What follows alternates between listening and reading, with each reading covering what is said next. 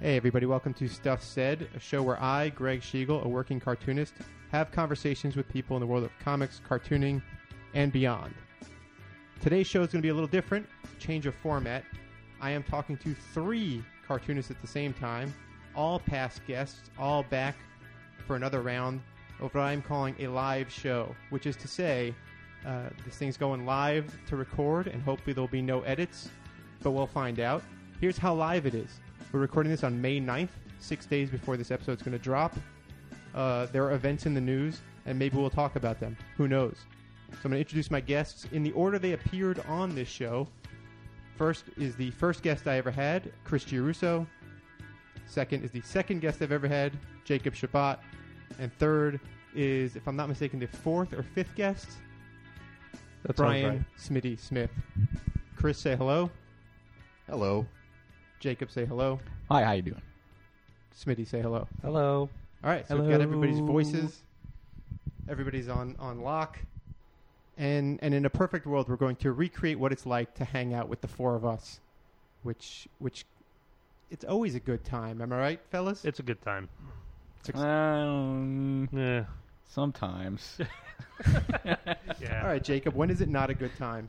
you know, those times. Oh, those Oh, times, the yeah, bad the downers, times. the real downtimes. But those are the times that make you appreciate the good times. sure, man. Peaks and valleys. So let's let's start with uh, with Smitty.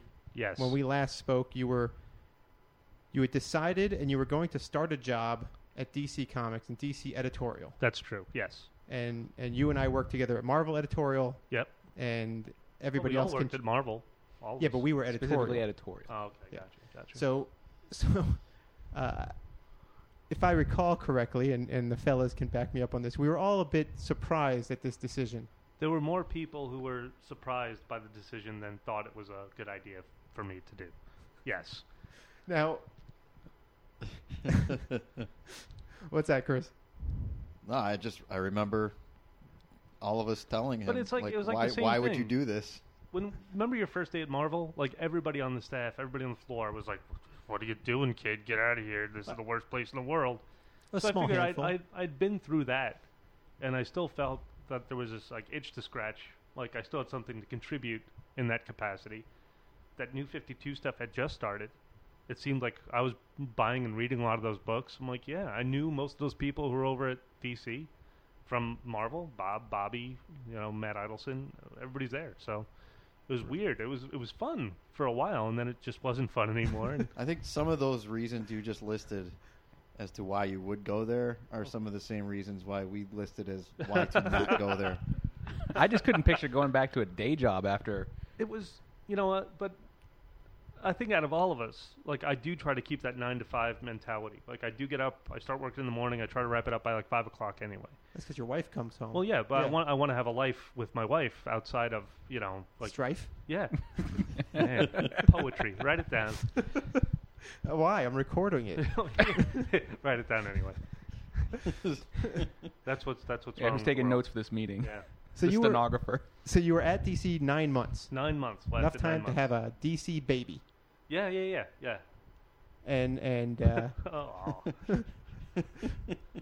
what happened to that baby?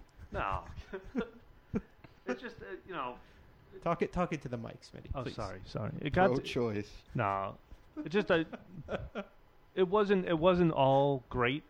There were some really awesome things. Like I, I became very good friends with a lot of the people on staff there. We still talk. It's it's uh, yeah. I mean, at the end of the day, I just came, I came to the realization that uh, I care more about myself than Grifter. I guess you know, or more about well, more about how I'm treated and what happens to me than than what happens to Deathstroke. So how is it different at DC in 2012 versus Marvel from 98 to 2002? Uh, I mean, there was still- considering considering it was all the same people. Well, no, but there was an element of like everything was a little looser. You know, there was a little bit more like leeway. There wasn't this like big kind of corporate overlord. You At- know, there At weren't Marvel movies- or DC? at Marvel back then. Oh. Um, DC. I mean, now I think in both places there's a lot of like you know people much higher up the food chain looking to see what's happening with the books and to make sure that like there's some kind of master plan. You know, I don't really remember having a master plan back at Marvel. Uh, it was more like write, like tell good stories, and that was it. That was the extent of like what your responsibility were, without all uh, you know the other stuff. So how was that working over there at DC? How was the the uh, voices from on high? Like what It was, was the just- stru- how much can you talk about the structure there? Oh no, I mean it's. I think I think it suffers from a lot of side conversations happening. Like the editor's job is to kind of just oversee the book and make sure the book is good and it gets out on time. But like, uh, there was a lot of instances in, in my in my you know office where like creators going directly to the editor in chief or the publisher and explaining things or talking things like talking to them and, uh, and getting things cleared without the editor ever knowing about it it just there, there's got to be a way to like streamline that um, just to avoid confusion and to avoid like you know people's feathers getting ruffled but So is, is that you know you you read online since we're doing this live? yeah live You read you read online. There's there's a lot of uh, cries of editorial interference, editorial changes, last minute editorial stuff. right I, you, know you the- yourself were editorial. yeah i don't think that's that label does not ring entirely true for me just because the editors are the ones having to deliver the news or like you know the, the mandate from the higher ups and then um, it's never the editors are you know often blindsided as much as the creators are and like having to backtrack and deliver news that they don't necessarily want to deliver you know so to say it's editorial interference i think is not entirely true um, just because there's a lot of stuff happening to the editors and like you know things moving around behind the scenes and then the editor's job is to then deliver that news to the freelancers so So that it- would you say there was a key difference in your time from when you were at Marvel to to your time at DC?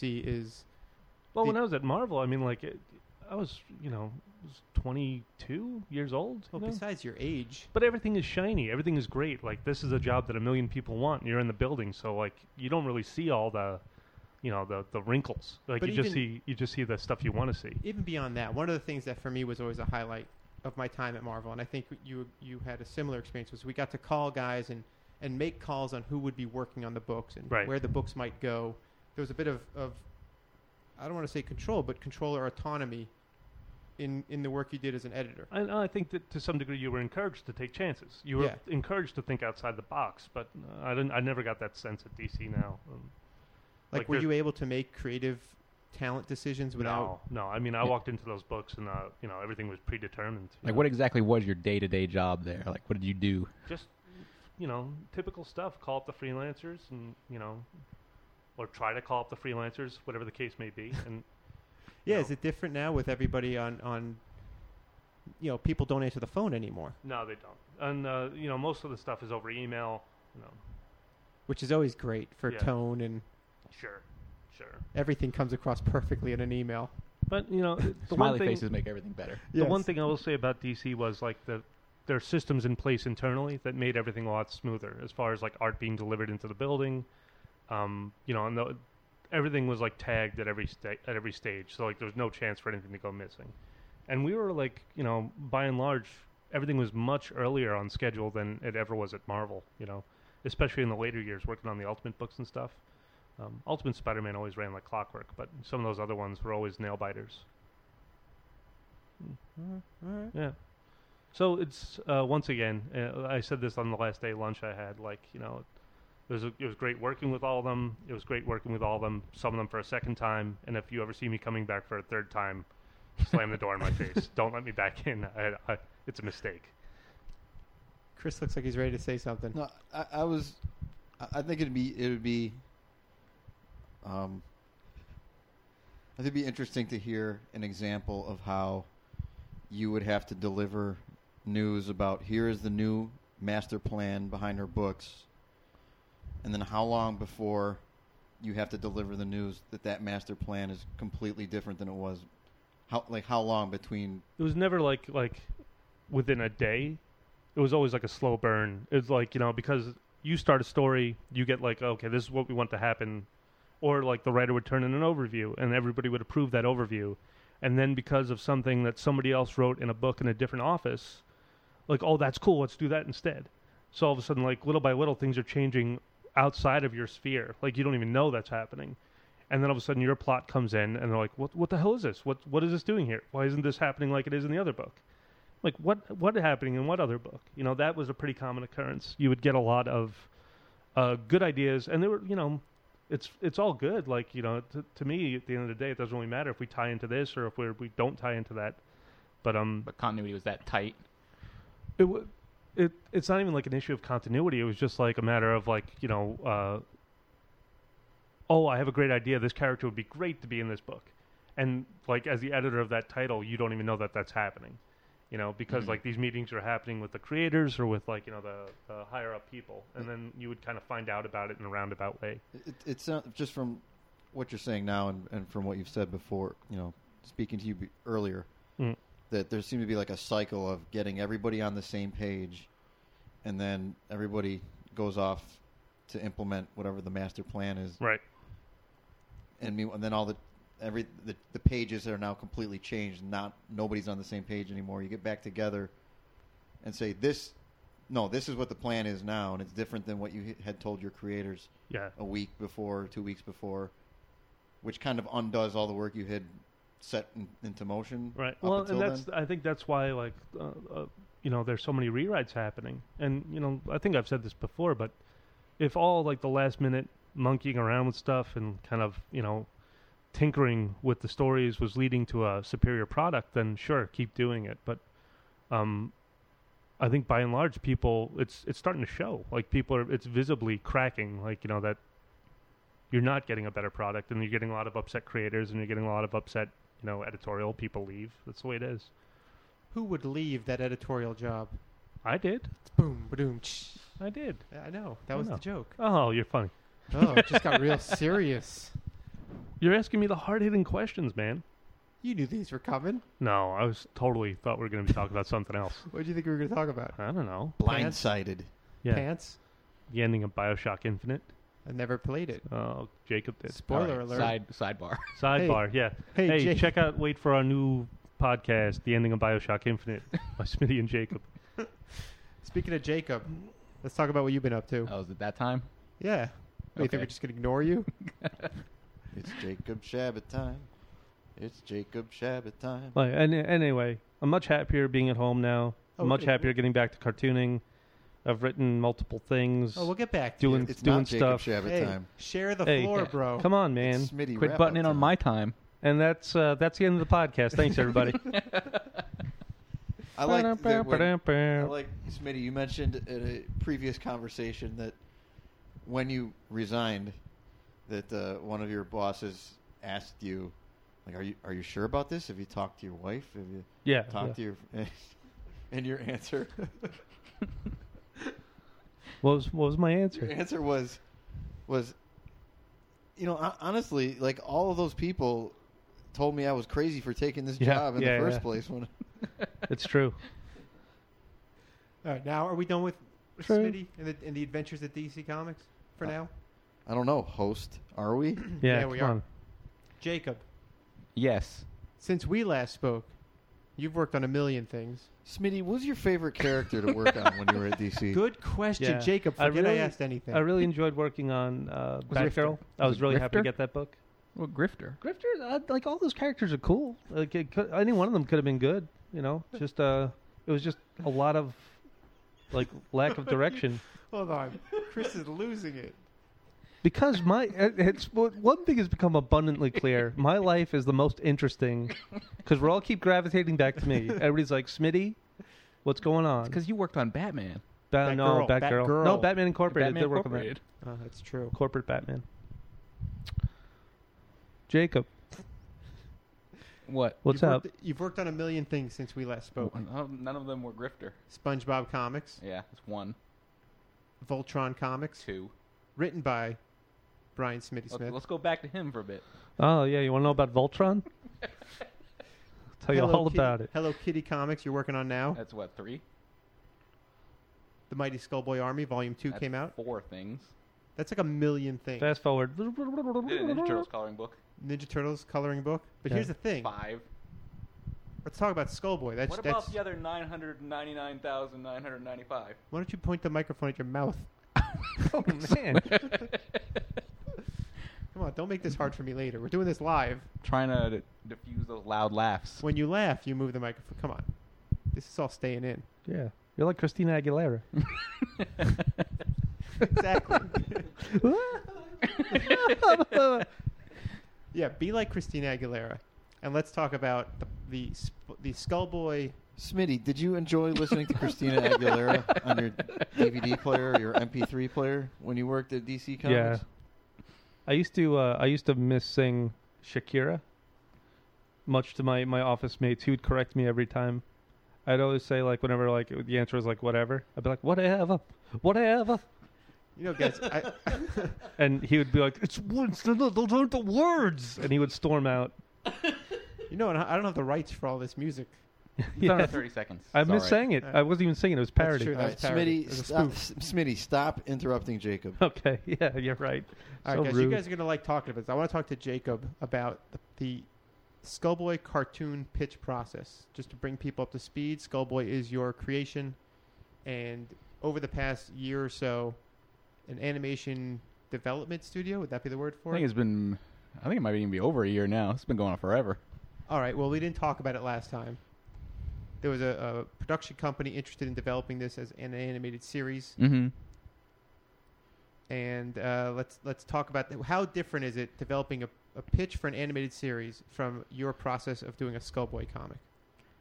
Well, a pitch is definitely different than doing a comic. Yeah, that's why I asked the question. Right from the like, It's so aggressive. but those are like almost two separate things. I'm asking you to c- talk about the difference. All right, with a pitch, I thought they were exactly the same. Yeah, Tell us because how they're different. yeah, a long time ago at San Diego, a kid gave Chris really good advice that he should go for a cartoon. So how would that happen? you should go for a cartoon. Have you been going for a cartoon? I'm thinking about going for it. Oh man, go. Well, with the pitch, it's it's it's a lot of more just um, s- uh, condensing everything down into one document that someone can take a brief look at and know what the whole thing is about. How many which pages a- long is it? A hard thing to do. Sure. How, m- yeah, how many pages was this document? Um, this pitch has ranged anywhere between ten and two pages, 10 and depending two? on what. That's where you put your hands when you're driving. Ten and two. Yeah. Because sometimes they want it really short, sometimes they f- want it fleshed out more. But now part of this process was actually building uh, a small. How long was the the pitch visuals? Didn't they do a short animatic or some kind of animation? Yeah, they did like Test? a like a sixty second, oh, it's just like- sixty seconds. yeah, like trailer almost. but it had voices in it, sound Yeah. effects. Yeah. So that's what I want to talk about, man. The process of doing all this. So how involved are you? Obviously, in the pitch document, you're you're writing it, doing character sketches, things of that nature. hmm And I get basic direction on what kind of stuff they need for the document. So they need like, uh, like a short synopsis. They need character beats for each of the main characters. Mm-hmm. Uh, they want uh, a lot of sample plots. So I had to do a lot of actual writing of storylines. Like Now, are, there, are there- you writing those as simple, you know, two sentence? Th- this happens. This happens. or these are you like a writing- paragraph. Okay. Uh, like, but they would uh, they ought to be like new stuff because a lot of stuff in the comics they didn't think would be either long enough or was too long for Hmm. whatever they're looking for. Hmm. So I was able to adapt some of the ones like the time travel story from Volume Two. I think that was one of the pitch stories, but for the majority, it was all new stuff. So now the actual animation of the sixty second bit. What story did you did you write something for that? Um, the the animated bit was like a it was a framing sequence with Skullboy in his office doing like a training video for a new employee, and then it was just cut with like short clips of stuff from the comics. So it was not like a storyline or anything. But you wrote that, or they they developed it and said, "This is what we're going to do." So it was like a primer for what the series is. Uh, Yeah, a about. lot of a lot of the, like the small clips they used were directly from the comics, maybe slightly modified to fit whatever But I'm two saying, like, second you didn't bit you they didn't were write trying a to do. script, or you didn't storyboard anything out. That was all those guys. putting No, that well, together. I got I uh, did some dialogue adjustments on the script that uh, they wrote. All right, and then how does how did they how did they go about select, selecting the the voice acting for it, which I assume was just a scratch. Did you just say selecting? I might have said selecting. Jeez. That's selecting with a bit That's of an, shellac. that is an industry term. Um, I'm they learning wanted so much. they wanted me to come up with voice like what the voices sound like, and I had no idea. So they just said, "Well, we'll try to think of celebrities that they might sound like." And again, I had no idea. I thought of who the voice should be many months after the fact. oh, who? The dude who plays Badger on Breaking Bad. Who plays Badger on Breaking Bad? He's the kid with the hi- really high pitched. Okay. yeah. Yeah, yeah. He's got like that real kind of gravelly, but like it's still kind of cartoony voice. He'd be perfect. He's a li- not, he's not a little kid though. He could talk like a little kid. I think Anyway. he should have sounded exactly like G.I. Joe's Destro, in the original cartoon. yeah, series. yeah, yeah. What was my suggestion? You want him to sound like uh I was Like- like the guy's name too. Paul Giamatti. yeah, right? like Paul Giamatti with no lips. That's right. Almost doing like a Humphrey Bogart impression. Yeah, it was good. Mm. That was a good bit of business. Do you? I mean, I guess you assume like in G Man, G Man just talks like you. Does I he have your voice in your head, See, when or you- does he have like, a when- different I voice? don't know about you guys, when I'm doing comics, I never think about that. Me neither. At all. Me Even when neither. I'm reading stuff that I don't write, like I- the voices is not uh, is like the last thing I would think of. Well, Well, I, I that's- had I did some some short animations for G-Man on my website, and I did the voices, and I tried to make them sound like kids. Yeah. What was that like? Is that the way you hear it in your head when you're drawing it? I, Hard I've, I've stop. never, I've never really heard it. Okay. Yeah, A scapegoat sounds like Marlo Thomas. I'm just kidding. I'm kidding. Are you? No, yes. So, so based on what little direction I could give them, they sent me like they got like one of the guys that was in studio to do like a sample trap of like ten different versions of the voice, and I had to pick one that was the closest to what I thought was cool. Right.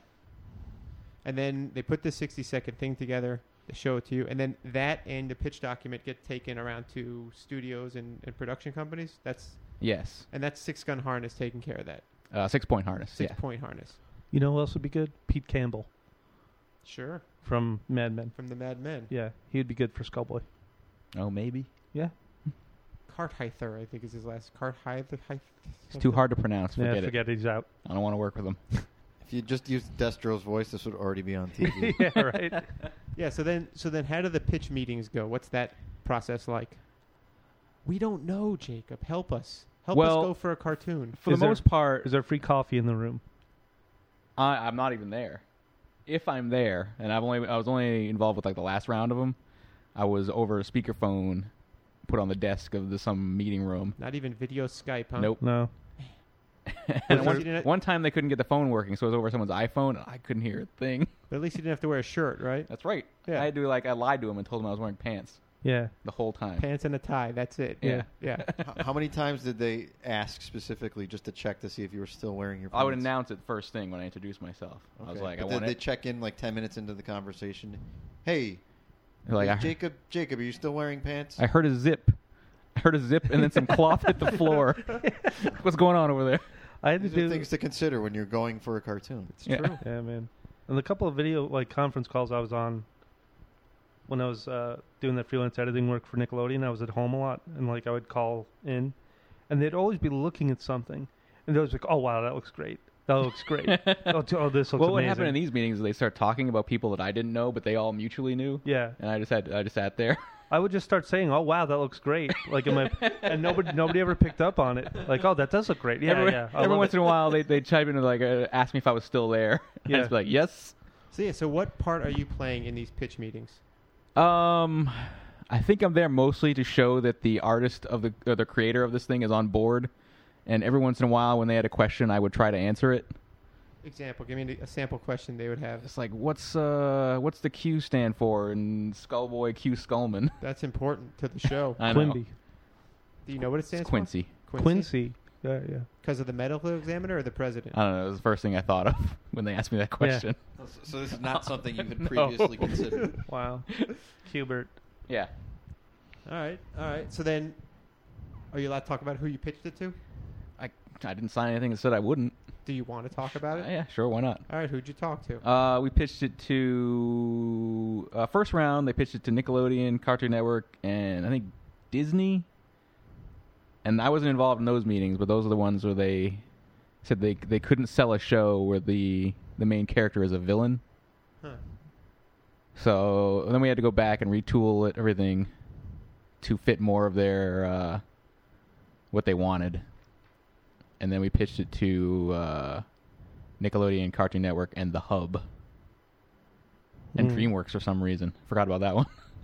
DreamWorks does the Penguins of Madagascar. right. Yeah, for some reason. well, from the, what they say is like they're like, yeah, well, we like this, but we don't have a network that we can show shows on. But uh, I mean, there's got to be a precedent for like the lead character in a cartoon not being. There's a lot of precedent yeah, so why would they get hung up on that? I because wonder. it's not the the uh, flavor of the day. Uh, like Invader Zim, that was one where. Huge success. Well, Pink- no, but it's you Pinky know, and the it's Brain. still selling product to this day, right? I Yeah, think that's- Pinky. yeah, it's a, a niche market. I Hot believe. topic. It is a hot topic. Yeah. Wiley E. Coyote. Yeah, sure, sure, him too. When when you're getting notes like having a villain as their lead is not going to really sell this thing. We need to retool it. This is a, a property, a character that you've been Yeah. drawing. for Well, a my really first long thought is, well, this isn't going to work then.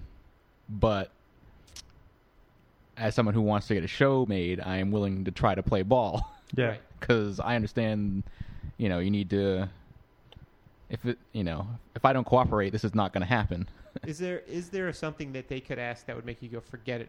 We're not doing this. Well, at- at some point, and this is when, like, we were first getting into this many years ago, when it wasn't, I didn't have the studio behind this or anything like that. It was just me. Uh, I think we pitched it t- to Cartoon Network, and they wanted the the main character to be a real kid and not a kid with a skull face. But he'd still be named Skull Boy. I guess, but I didn't see that. I didn't see how that would work at all. It seems it seems counterproductive. Yeah, a little bit. Huh. like, you would've- it, would they, do they want it to be a mask or something? The kid was wearing like a skull mask. Oh, that's, that I could think work. I think with that we I, I I played with that concept, but in the end, I just said this isn't gonna work unless he's got a skull face. Didn't or- someone say they wanted him to have a mouth, like a working mouth? That's always been a debate of Okay. like how that mouth gets animated. Right. it just sort of squashes and stuff, right? Yeah, I think that's where we're at right now. But there was like brief periods of time where I eh, like drew all drew all the art again with him with a real mouth to see how that would look. How'd it look? It didn't look bad. All right. It looked weird just because I haven't seen him like that forever. But Mhm. Did, did you ever like once they started floating changes or modifications to it? Did you ever consider retooling it so much that you just kind of build from the ground up to, to match what they were looking for, so that it's no longer recognizable as Skullboy at all? well, if it's that's the case, then I don't know why I'm involved in that. in that Because you're part. going for a cartoon. That way, you know, you could have. But I mean, if I'm going to retool it that much, wouldn't I just come up with something new? yeah, that's what I mean. Like, j- would you ever just consider like, just They- so that way that you would retain all your rights to Skullboy, and what they're working on now as a cartoon is a completely different property. Yeah, You but kinda that get that your- takes your that cake takes and eat it, way more work. I mean, it's like pitching this as a cartoon was already hard enough, but and that's with all the material already generated. Like I've already got two books of like designs and stories and a world, and like I think that's what makes it appealing to these studios is that this world is already created, everything is already fleshed out. Right. Um, you don't need to put a lot of development into it. Yeah, but when they start asking for changes, it sounds like maybe that isn't what is appealing to them. I- I don't know. Hey, I don't I don't know either. Smitty, you got any advice for Jacob as he goes for his cartoon? I would say go for a cartoon. Go for it. I'm thinking of doing a cartoon that's got Batman in it. Yeah, that'll sell. That's good. now you're thinking. All right. Talking about properties that you work on that are your that are your deal. We're gonna move over to Chris G now. Burp. Yeah.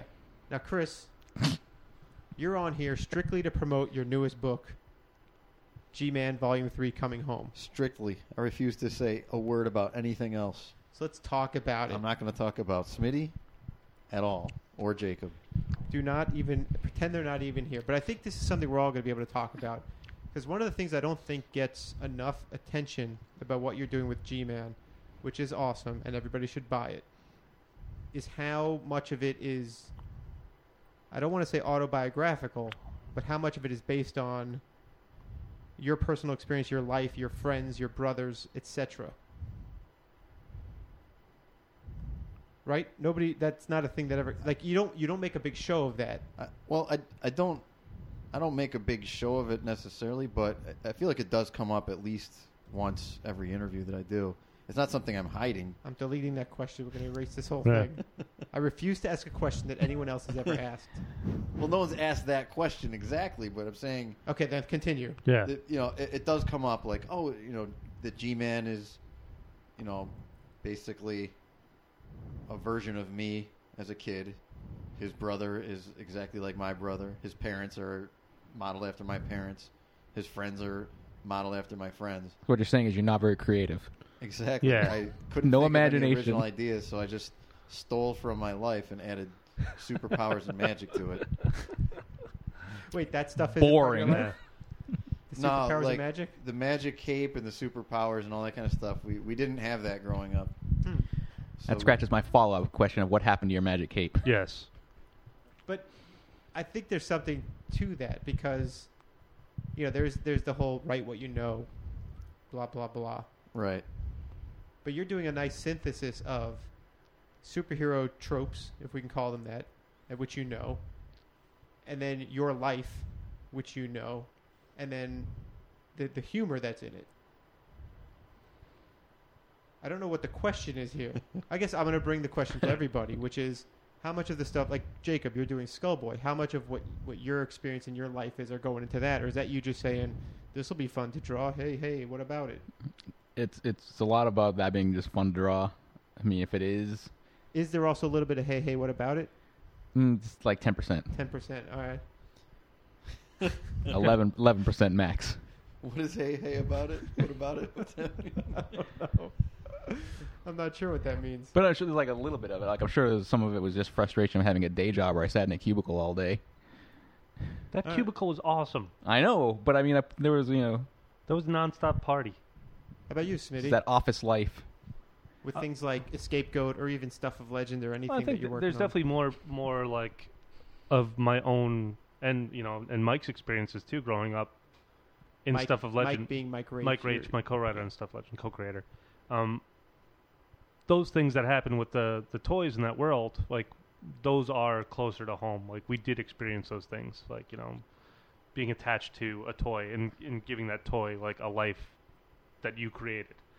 Um, I was never an escape artist. What? I know, crazy, right? You guys are shattering shattering every notion I had. Yeah, A Scapegoat is definitely more the book that I want to read, I want to see in the world, and that's why it's there. Because if I didn't do it, I don't think anybody else would. Right. Because, well, you know, not for the money. They wouldn't do it for the money. I'm just saying, like I draw SpongeBob comics, and I have spent time underwater. Yes. Yeah, yeah, yeah. You know what I mean? Like we all bring something to the table. I'm sure you Yeah. have a sponge in this house somewhere. Yeah, of course. Several. Yeah, yeah. I wash dishes sometimes. Mm, Back to Chris. Now, Chris, this Do is- we this will have be the to? que- Yeah, yeah. Do you find that by doing something that is that is as personal as G-Man is, does it make it harder or, or easier to do to write those things?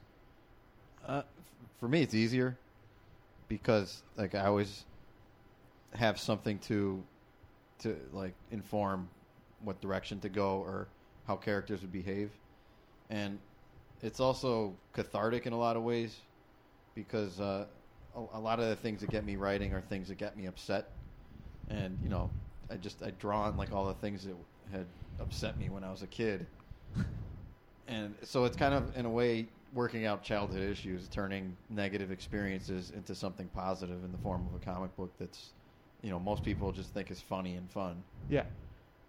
And a lot of the humor comes from adults not quite understanding what the kid is trying to say or being in direct conflict to a kid that is correct.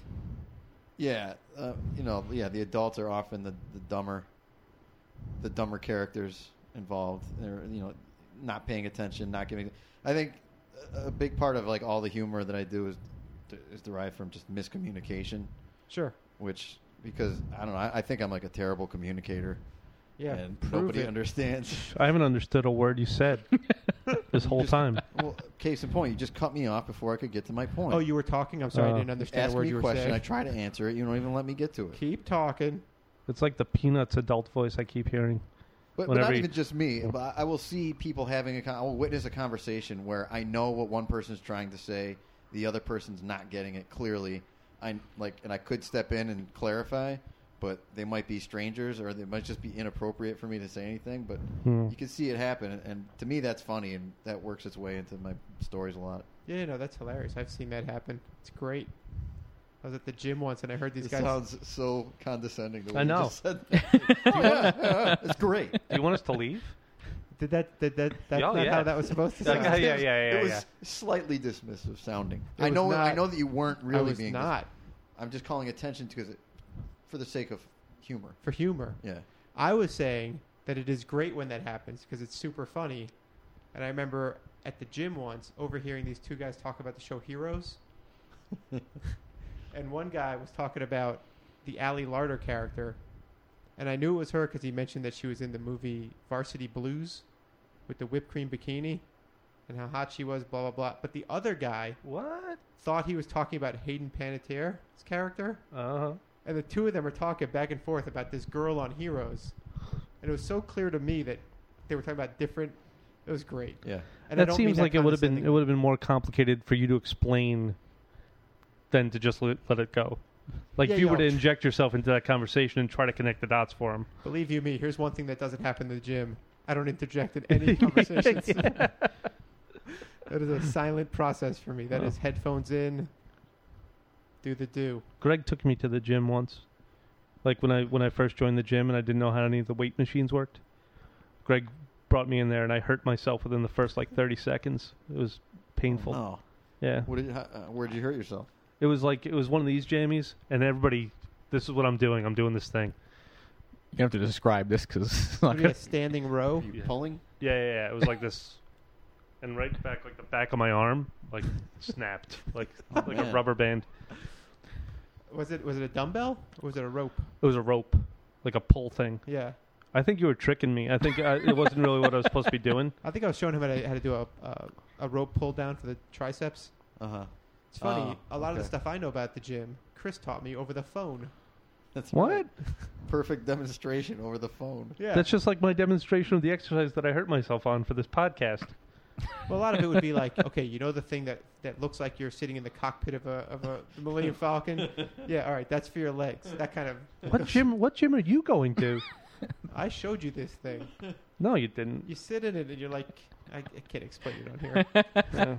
Uh, I could draw it. For needless you. to say, everybody at home, I am completely ripped. I like the. I like the. the there's there is an exercise referred to commonly as lateral dumbbell raises, but when Greg and I talk about it, Greg Greg calls them Jesus raises. because you're. 'cause now you're I know lifting what your it arms is. Out to your sides, Right, as though you were on the cross. right. I'm sure that's offending somebody. I'm sure. I'm sure a lot of people just turn this thing off. I'm Cut a this Jew. out. I'm Cut it a out. Jew. Uh, Oh, so anyway, I'm ripped. That's the Even point of the worse. story. Oh yeah. Don't you know what you guys did to him? that's- when I was in second grade or first grade, a kid in my class said, "You know the Jews killed Jesus," what? and I was like, "What?" And I went home and asked my mom, "Could "That have tell him the Romans did it." So I went in the next day and said that. That was it. Did you flip him off too? Flip I him the was- bird? Come on, I was in second grade. I didn't have that kind of manual dexterity. To flip the bird? Yeah, I guess you're right. That I comes was- later. I was only able to draw Smurfs. yeah, three apples high. Yeah, I think I was yeah second grade or first grade. I was drawing Smurfs. Kindergarten, I was drawing the Flintstones. So, Greg, what have you been up to since the last time we all spoke? We're not done talking about me. Listen, What about Smitty. Chris plugging his book during the Chris commercial hour? Yeah, Chris, plug your book. plug it. I have a new book. It's called G Man Volume 3 Coming Home. As the title implied, it is the third in a series of graphic novels featuring G Man. It's on sale now. Is this the one where he comes home? Yeah. How, impo- how It's on sale in comic shops All right, now talk about how this one was kind of distributed differently than previous runs. and bookstores and Amazon.com and Comixology. I'm sorry, Smitty, what was that? As opposed to doing like individual issues that y- you then combined into a trade paperback, this was more of like, uh, it was a different format this time. You Yeah, released I it still, differently. uh, I still created it as if it would have been a mini series, but we published it in print straight to trade. We did release the single issues digitally over at comixology.com. Do you have a preference? Like, is did you did you feel like one was a more successful endeavor than the other? Like doing it monthly comics Well, versus Yeah, doing a, doing a monthly comic. If you're Chris Caruso doing a G-Man comic, is, is like throwing money down the toilet. And you are. So I opted not. To that do is it kind of this what you're time. like. huh? That is kind of what you're like. Chris Giruso doing a G-Man comic. Yeah, Yeah. I, am, I am somewhat like that. I'm about as close as you can get to that. So yeah, rather than print single issues that I know that comic shops are not going to buy, um, I went with the trade, which I know comic shops have. They do buy. They Yeah, there's the a shelf life to them. Well, there's an entire philosophy in comic buying now. These trade waiters, people that just wait for the collection anyway. So you're just kind of giving them what they want. it's an original graphic novel, is what it is. Well, Yeah. yeah, exactly. But that's also more like that, that's more of a thing that you talk about with the mainstream, like you, your Spider-Man comics. You know they're going to be collected in a trade, or your Superman comics. But those are all And if you're very lucky, an omnibus. yeah. Smitty's obsessed with Omnibus. Oh, I am. They're great. But uh, you know, those rules are not really what govern me. I'm just looking at the hard facts of we cannot make a profit, or you know, on single issues. We can with the trades. So from now on, it's just we're just going to print trades. All right. What if you only printed one, made it really rare, got it slabbed, Yeah, slab and sold it on eBay? Because I'm going, I'm going to take you one step further. I'm going straight to omnibus on my next stuff. Okay. Way to go! Boom. You beat me. I mean, the book has only been out when this thing releases for 15 days. Yeah. There's, there's a, a graphic novel certainly has a shelf life that extends beyond uh, a, a one month of a monthly comic Sure. or what have you. So that's it's too soon to tell. All right. I'm sure once people hear this, it's going to sell thousands and thousands of copies. Was that a hundred for each one of your listeners? Hey, you don't know how many listeners I have. Hey-o. That information is vaulted. Now, do you think going straight to trade also opens up to a wider audience, like in terms of outside of the comic book stores? Um, well, being in a trade, yes. Going, you know, the specific angle of going straight to trade, I don't think that really has any relevance as far as. It's not like somebody's going to say, "Oh wait, I would buy this trade, but I I know that there's single issues floating around, so no, thank you." All right, Uh, here's here's a more important question. You finished book three. It's great. I really and like that's not even being facetious. It is it is genuinely great. That did sound a little condescending again. Not to me. I'll take it. Okay. It's great. In fact, I have recorded somewhere. I'll have to see if it's actually usable. Every time Greg says it's great, he's winking at us. I did a, a I'm not Skype seeing the winks. I did a Skype test call with Chris Mhm. and we went over the first chapter. I don't know if you remember that. So I have recorded me going through chapter one, like calling out that panel looks awesome. This was, if I have that somewhere, I might tack it on to the end of this, Oh, almost like a clip, like Huh. if this was a talk show. I Sure. don't remember that at all. Oh, it's good. It's, I think it's good. I'd have to re-listen to it. So no promises. Uh, but you finish the book, and you have other things to do. But how soon, in your mind, are you working on book four, or has that already started? Like ideas for the next story. just ev- anything and everything under the umbrella of working on book four, whether it's from ideas to sketching to considering a cover or anything. Well, I have, uh, I have ideas. I've had ideas floating around. Like the, the ideas for that sort of thing just kind of come up organically while I'm working on, like while I was working on Volume Three. So, because I think, oh, this is this idea that I laid out here. We could pay this off at some point this way, and and then I have some like character redesigns I want to work in. So there's, you know, little bits and pieces here that I want to work all together when I'm actually going to get the, get a chance to sit down and, and write it all out, and start drawing, I, I'm not sure because I have some other side projects that need my attention. But is, is the itch like? Are you once you've you finished it? Is it is it like a s- like a state of exhaustion where you're like I got to step away for a minute, or are you amped and pumped and ready to just like I, I wish I didn't have these side projects because I'd That- love to jump. That's into. exactly it. I wish I didn't have any other things that I had committed to or that I'm obligated to to work on. I wish I had none of that in front of me. yeah. I would I would immediately dive into the, to the next G-Man story. I can imagine because we were at Free Comic Book Day, and we're going to talk about that in a bit. But you know, people are coming up and like, "Oh man, this is great! Can't wait for the next one." Like they haven't even read book three, and they're they're chomping for book four. The part of you has to be like, "God, I want to get working on book yeah, four. I want yeah. Nobody's more eager than I am for book four. How can we help you get your side projects done faster?" I got nothing going on. Well, I also work on a comic strip called Tales from the Con, which Oh, I draw. God, this guy's just plugging. yeah. Man, I'm see. I'm trying to answer the question you just asked me. No, the question this how is what can I'm we- talking about. How can we help you get yeah, your? I'm, Go, I'm getting okay. to that. I'll Sorry. get exactly to how you can help me. Sorry. so this uh, the strips are written by Brad Geiger, a very talented cartoonist in his own right. A guest on this show. Yes. Uh, he, well, we should say Evil Inc. Evilcomic.com, I think, is the web address. Why don't they just go listen to that episode, and they'll learn all about. Chris is Brad. just trying Which to get it. episode is it? I can look it up later. Chris is just trying to get as many plugs in as he can during his, Yeah, his segment. Seriously. He's like I the think hair it's club from then. evil-inc.com. Okay. Well, I think he's episode 26. I could be wrong. you heard it here first, folks. Could be wrong. Brad Geiger is on episode 26. I think. Unless you listened to 26 when it came out, you would have heard it there first. How many are there total? Episodes? Yeah. I think this might be 30, Wow. I think. I could be wrong. Good for you, man. That's a lot. Thanks, buddy. Sure. So, Greg, you asked the question how can we help? I did.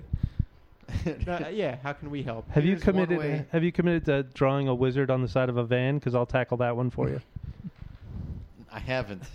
Well, I'm out. Smitty's got mad airbrush skills. Yeah. But if you if I do, I want you to draw my wizard Glendoff, Sure.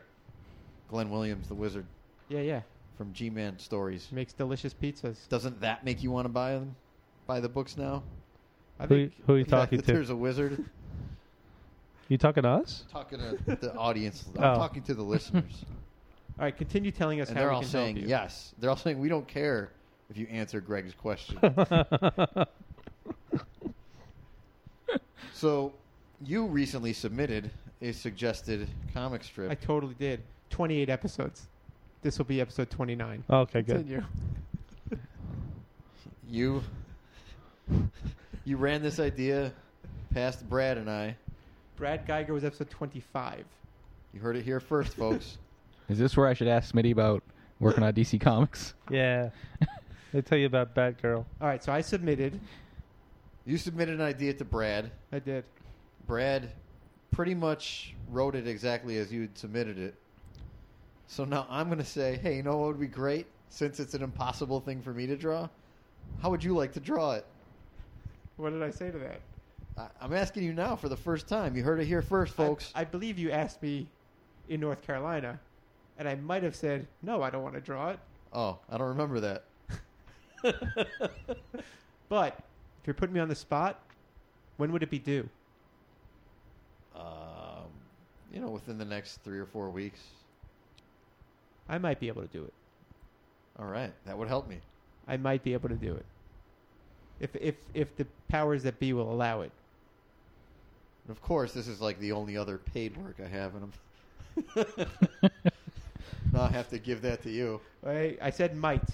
Jacob, said what do you think Mike. about all this? Uh, how can we help you out, Chris? Here, Greg, take all my money. Thanks for nothing. I know, I'm the worst. Jacob, what's your feelings on all this? I think that uh, Greg shouldn't be taking uh, food out of Chris's mouth like yeah, this. seriously, right? Can you pay him food? To be fair, he did just give us all dinner. That was good. I also think that you need to get a van with Glendolf the Wizard on, airbrush on the side of Yeah. it, serving up Use it some when fresh you- hot pizza. When you do a book tour, yeah, Oh. have comics and pizza in the Glendorf van. Yep. I It's see already- you. I it's see you already in the getting. works. I see you getting arrested. For what? Come to my van, kids, for pizza and comics. If you get a GMC van, it could stand for Glendorf Broken tail light? Magician Comics. Yeah, the broken taillight, rusty tailpipe. Yeah. Wait. that sounds gross. Yeah. What? That's a that's a real affliction for cars. I know. That's an affliction. It is an to the affliction. car doctor. All right, so we just uh, we just were in North Carolina, Greensboro, North Carolina, guests of Acme Comics for Free Comic Book Day. That's how live this is, guys. Yes. We all just got back Monday night, the sixth, and and while we talked about it a bit on their podcast, the Acme Cast, and this show is available on the Acme Wave Projector Network. Now none of them are around, so we could really could really talk about it. Yeah. You Yeah.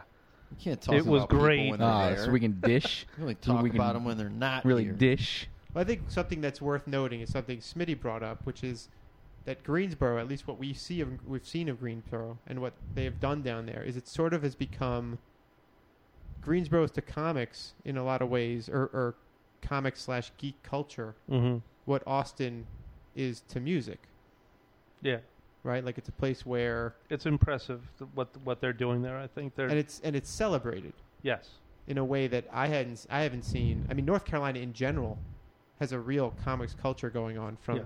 Heroes Convention and, and Heroes Aren't Hard to Find and Ultimate Comics, Yep. just like up up the coast of, of North Carolina. They really are doing something there. I think it's significant to note that they are officially referred to as Comic Book City USA. Greensboro. Yep. And that that goes to s- what Smitty was saying is like this group of people have, have shaped this city into Yeah. the Yeah, city they want it to be. yeah. They took something and, and put an identity on it. You know, which is great.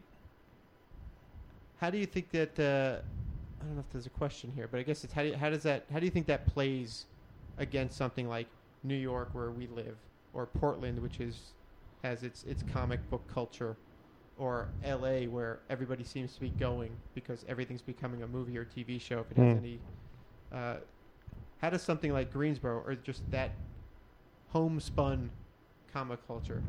How do you think that plays to? I don't know if there's an answer to this. Just opening a conversation.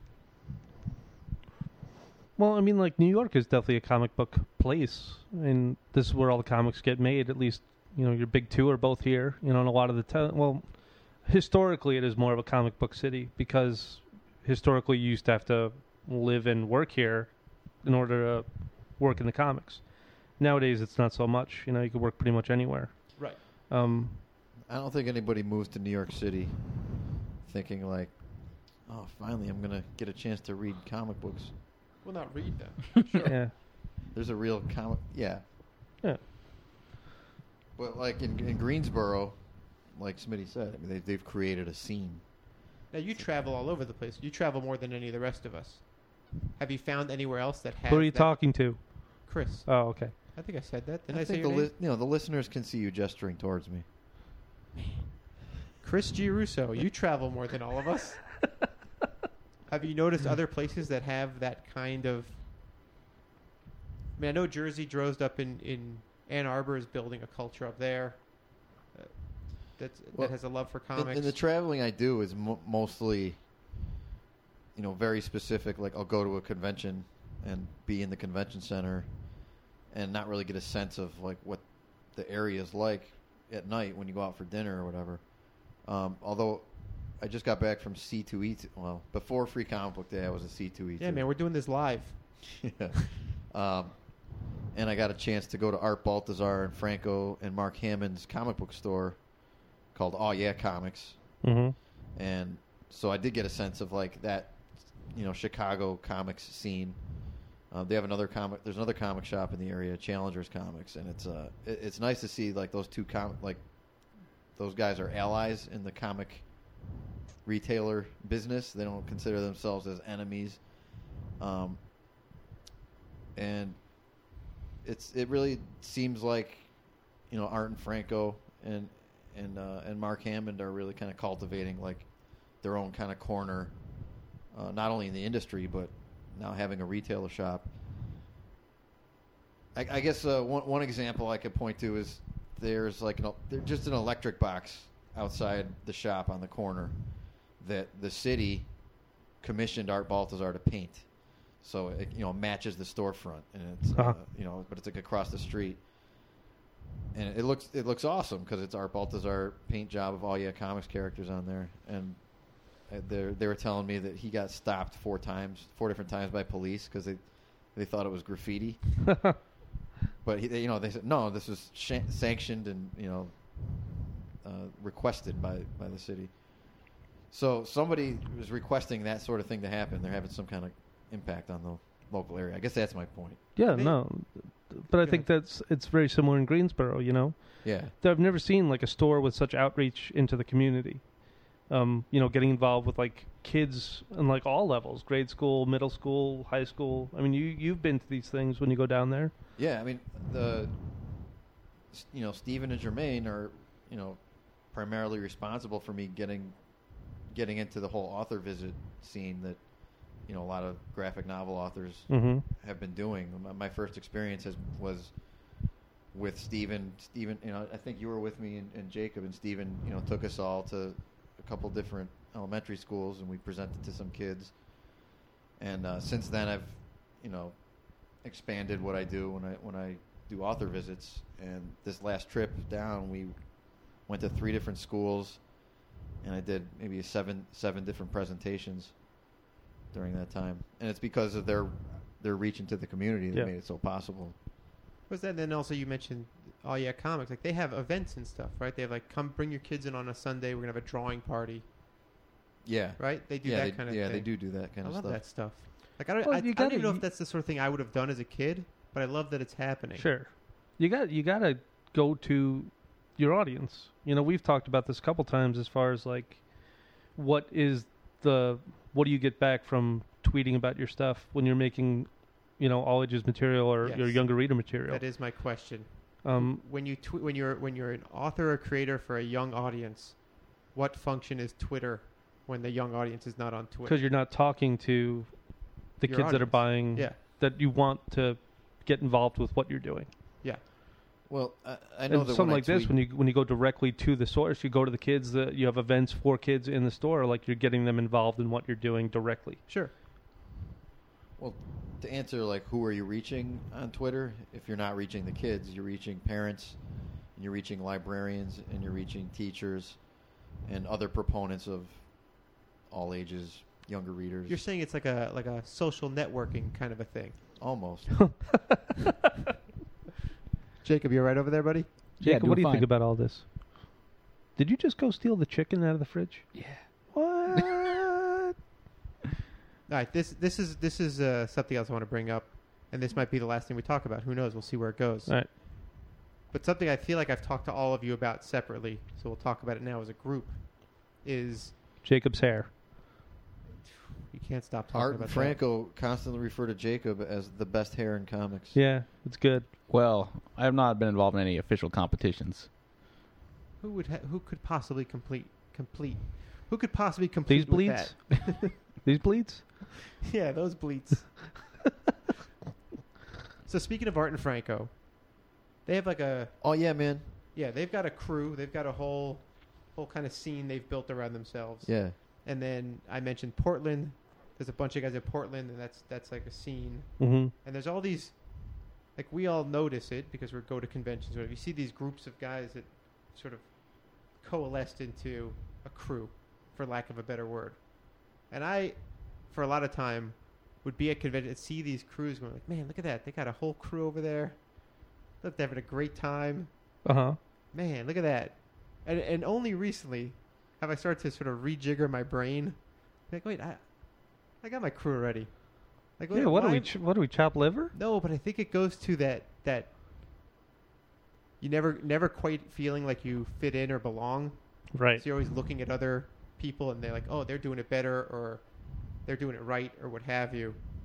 Do you guys get that sense when you look around that either at conventions or just online, like, you know, there's people that are posting on message boards and commenting on each other's stuff and do you ever think like, man, look at that. That's a that's a community over there that I'm not a part of, even though I know some of those people or vice Well, versa. i- In a way, but but uh, that's kind of what a convent what conventions are for, though. Is Yeah. like we get to go mingle with those guys, and we get to hang out with you know different crews of people, yeah. and and you get to learn. Like oh, like you get ins- like every time I hang out with Art and Franco, I get all these insights, and I get like really energized by you know they're they're nothing but high energy all the time. That is true. art Yeah. introduced me to the concept of reverse shoplifting That is a great. That is a great concept. I know it really blew my mind when he when he well, what he does is he goes into stores that don't carry his books, and puts books on the shelf. So that way, when people buy them and scan them in, it's in their system, like it's automatically in their system. Very smart. Yeah. Although I think I'm the one that, that said, "Why not just buy your own book to get it in the system ready and not Oh, and wait, get it back right away. So that way, you're not giving Well, away just- copies. just not wait for somebody to pick it up." Uh, Like Also, you never know how that, something like that's going to go, or they just sell it as like a misc, Uh, misc Yeah. item. Also, like I, I think this is something he did years ago, and I, I, I don't know if that's something that still Mm-hmm. works. mm. let's but- try it. After this, we're gonna go with a G-Man book to a bookstore All right. and give it a shot. We'll go to a Staples and see what happens. I did stuff, but I did stuff like that when I was just starting too. Like I would take Skullboy mini comics and just drop them off in like, pl- like places that had zines and stuff. Like Kim's videos, uh, stuff like that. barbershop. Yeah, You just leave them there? just leave them there. I bring copies of my stuff to like the dentist and doctor's office and just leave it there. But that wasn't to sell it. That was just to have it sitting there. I, yeah, dro- just so I dropped a a, kid would see Skullboy it. book into a Dark Horse prize package at one point. I Where? think it was at last year's ALA. All right, that's fair. But like the okay, somebody buys a Skullboy book at Kim's Video. You don't even know if that happened, right? 'Cause- No. Well, that's, Yeah, that's, that's- Interesting. that's the point. genius That's of this- one step from flyering. The genius of the the arts plan Reverse Smitty was shoplifting? talking about was that there's a there's already a barcode on the thing, and the Mhm. the barcode gets works its way into the computers. Right. like the Matrix. It's like the Matrix. Yeah, It's pretty much like the Matrix. I think people should go back to stealing stuff the old-fashioned way. like none of this digital stealing. You you literally have to go somewhere and steal gunpoint? something. No, not at gunpoint. Just like you know, under your, up the sleeve. Yeah, like there's some skill involved there. There's actually like risk, and you know you have to go steal something. Well, Smitty, I don't know what you're talking about, but I don't think shoplifting is a good idea. I'm saying if you're so compelled to steal stuff, like people download things illegally, and they call that pirating. Yeah, I don't think any of us are compelled I to just- steal anything. I think it's important to say that the opinions expressed on stuff said are those I'm of not the saying- guests and not the management. I'm not saying we should all go out and steal stuff, but if you are the kind of person who does steal stuff, get off your butt and go steal something. like a car. yeah, like for real, steal a physical object. Something Alright. shows a little skill. Yeah, something that shows you really mean it. Like a puppy from the pet store. Yeah, come on. If you're gonna take care of the puppy, Like a hamburger robble robble. yeah, exactly. There you go, Exactly. Burger. I gotcha. I Yeah, gotcha. it's just my opinion. Again, go steal I think something. I think we got. Hey, everybody go steal something. we got to get a new. Crew. We got to rejigger this crew. I'm saying we got to Our replace crew? somebody. Yeah, I mean this. We've got a crook in the midst. Yeah, we, we need that guy. We need the guy on our team who's Yeah, a come little on. left to Yeah, center. he's- All right, you're right. I've been sold. Good. I'm back in. This is like So Ocean's close. That was Four. that was close. Yeah. You got real serious for a Was so second. close to What get- happens when we need to get something stolen? Yeah, You're, gonna right. wish I was around. I think that's when you bring in like you have a guy be like, "Hey, you want to join our crew? Here's yeah, what you got we've to already do." got one. Yeah, but then if he gets pinched, Pinched. we lose one of our. Crew. really bazooka Joe. What happens when I get pinched? I'm saying, let's say we want something thieved. Yeah, Yeah. burgled. We find some kid. Say, hey, kid, you want to be part of this crew? Probably a Says, "Yeah, kid that I mister." just enticed on this podcast. Yeah, to but go a kid steal like stuff. that, untrustworthy. He'll be ready to turn us in like an Oh, hour yeah, later. because He wants to join our crew because he was we looking at a crew saying, why not me? You Wow. see? You should get that tattooed on your chest. I'm going to get that Oh. You on just- my You van. just cut Yeah. that track for your new album. What about my Can bank? You, pick- can you make that? Nothing like a weird inside joke Yeah. for the podcast that nobody will understand. I don't- Although, I don't understand it right now. do we have do we have any art of the world's most dangerous man in the world? Does anyone Somewhere. have that? I'll put that Somewhere. in the show notes. All right. Yeah. We'll we'll get something to you. Can you get it in the next four days? Sure. This thing's live. Sure. Sure. Sure. No problem. All right, Chris, what do you want to talk about? I don't know. We're Does- pa- Are you falling Open asleep? topic now. yeah, we're going open topic. Is he Tell- falling ask asleep? Me more stuff about G-Man. Newest volume on sale whose, now. cost- whose costumes are you going to redesign? Sparky Why? has a redesign coming. Just because uh, I don't like. Uh, there's certain once you once you uh, draw a character over and over again, you get you get a better sense of like how how well does the design work. Right. And Sparky's costume always gives me trouble, and uh, I I wanted a more streamlined version of the way he looks. Now, I know I'm not alone in this because people look at your artwork, but at some point in the last year and a half or so, you have gone from drawing rounded fingers to squared off fingers. True or false? True. True, yeah. Why? Why? It's just This is a- like Frost Nixon. it's a, I know. Why? Admit it. Why? It's it's kind of a, just one of those things that just happens wh- as your art evolves, I dig it. and I I think I think it's the sort of thing that came from. It's it's just a more of a, a simplified, um, shorthand. Well, what's funny is what, I, I Wait. was not going for the Yeah. pun there, but what you're what you're do- what you end up doing though is your work I think has stronger form and definition. yes. by having things squared off. You you square off the the waists a little more. Things Yeah. seem more solid. Yeah, the faces, general. the faces corner off a lot more, and the Yeah. chin and the jaw, and I- it's just it just kind of evolved that way because it's it, if I think it's faster and easier to draw it Sure. more accurately than what I had been doing up, you know. I mean, look at the the DC animated universe. Like all that stuff is squared off and tight and Mm. locked in place. yeah, It's got to be easier, faster. Sure. Stronger.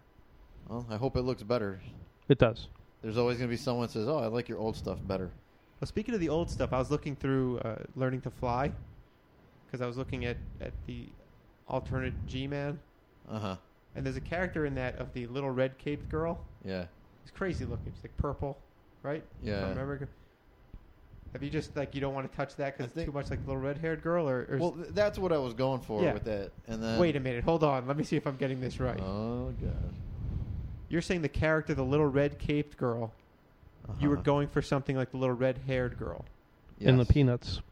The tip of would've the hat, never- if you will. I would have never put those two together. Well, Thank Heard God it. for this podcast. you Yeah. Yeah. heard it here Jacob, first. This is a folks. hard hitting questions. these are the hard hitting questions. Question: Where's Super Cardinal at? Yeah, oh come yeah, on, where is man. Super Cardinal? That's actually yeah. You know, Super Cardinal I created at, when I was six years Oh. old. I didn't ask where did he come from. I asked where's Where he he's at. Yeah, where's he at? If you let me get to that, this is what I'm talking about. People ask me a question. I'm I'm going somewhere. I start off, it doesn't- you know, but you got to get be patient with me, and I'll eventually get to the answer. Are you satisfied? Smitty. Chris When you were at Scenic DC. Route G Russo. When you were at DC, Smitty, yes. what characters did you create when you were in sixth grade? Ah. It's an excellent question. How much time do we have? We got all the time in the world. All right. Super good. Cardinal will be back. I'm not sure when, but he will be back. What about the little, little red caped girl? Gone. Never Yeah. again. You never know. What GI Smiley? I think he'll be back. Is that Christmas tree still around? Yes. Good. All right, Never- but seriously, what characters did? You, what kind of characters were you creating in sixth grade? Man, Did I say sixth grade? I don't know. What did you say? you said Super Cardinal sixth grade. six yeah. years old, right? Six years old is, is what I meant. I don't know if I said. I think that. you said six years old, and I have just decided sixth grade is what I'm, I'm because launching that's from. another six years. I would be twelve. Which I think 12 is what I often call the sweet spot. I consider 9 to 14 the sweet spot of reading comics. Sure. When you, as I've come to explain it, it is when you start reading and consuming comics like it's your job, even though it's not your job. Mm-hmm.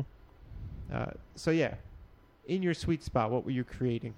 Probably superhero stuff. I don't remember. Like, I don't have a character like that has stuck with me all this time. or were they like derivative of, like who were you, who were you ripping off? Because we're all ripping off something, right? it was probably everything was probably like a hybrid GI Joe, you know, uh, superhero thing. That's what I was doing. All my GI Joes were superheroes. I was not big into Transformers. I liked Me neither. Transformers for what they were, but like I was, I was definitely firmly in the GI Joe camp. I was a Joe kid. Yeah. Chris was a Transformers kid. What were you, Jacob? Transformers. Look at that. Arm wrestling after this. yeah, See who wins. Like, like in that episode of Transformers versus GI Joe, When they all arm wrestled?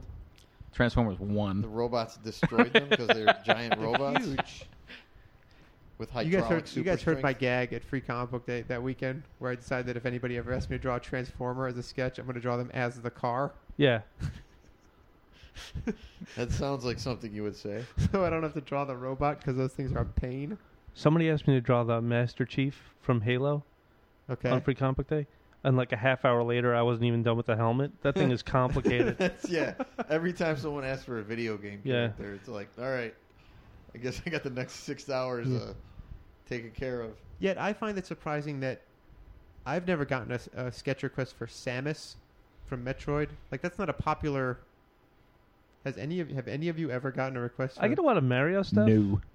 I think I've gotten uh, maybe I got a link like last year, like from from Zelda, but never never Samus. Sonic is big.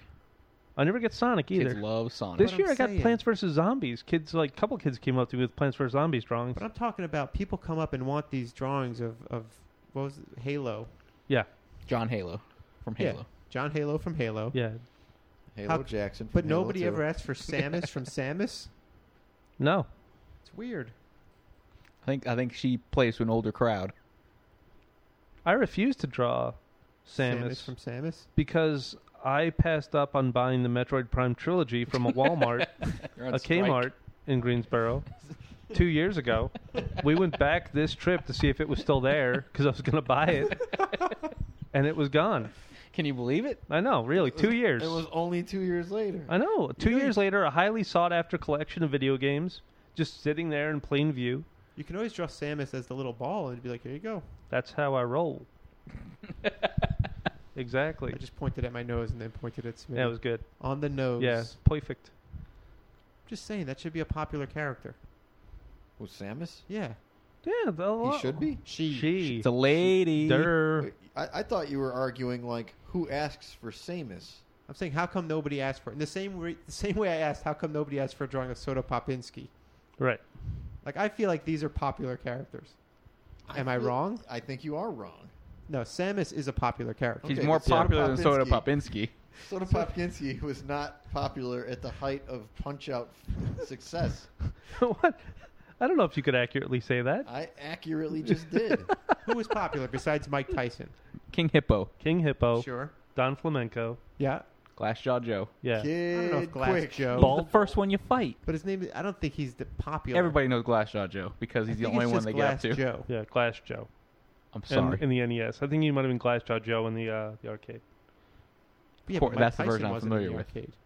Bald Bull. I think Yeah. I think Yeah. Greg's fishing, and I think what he Piston needs Honda. to hear is, yes, Greg, your sketch of Soda Popinski was No. awesome. That's not. I was not fishing, and I don't even. I'm throwing that back. Throwing that fish back. what? Yeah, I'm throwing that fish back. Right. That's not what I was going for at all. Well, Well, it was awesome. thanks. Uh, Now I'll take it. Hold on, I'm grabbing it back out of the water. Put it up. Uh, put it up in the, the show notes. All right, you I'll know, put I'm it up. buying a lot of these omnibuses. You sure are. Yeah. You love it. and it occurs to me that a There's no dig- Soda Popinski omnibus. no, there isn't. But a digital collection will never be as impressive as a physical collection. You know, they destroyed all of Kirby's original art for Soda Popinski. When he They just- when he designed it for uh, a Yeah. backup character in Yeah, they Punch just Out the destroyed Barbarian, all of it. They didn't return any of it. How different an look? It wouldn't surprise me if he had a guy named Soda Popinski, with uh, fancy Flash Man and all these other goofy things. he Funky created. Flash. It's funky. Man.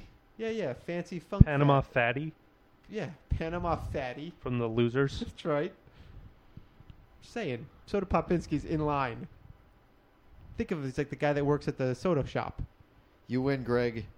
I always Kirby, win. Kirby created so Soda Popinski. Look, one of his many creations. Actually, Soda Popinski was originally vodka drug drunk drunkins drunkins. Oh, Are you drunkinski right now? Can't say it. Maybe that's that's one of the reasons they changed it. Another is probably because it's like a kid's video game and they don't want to. You're saying in the cabinet version he was vodka drunkinski, or are you making that up? I'm not. He's not making up. that up. no, when they Hashtag when they when they yes hashtag gravity. My brother has that arcade machine All right. as we speak. He has it.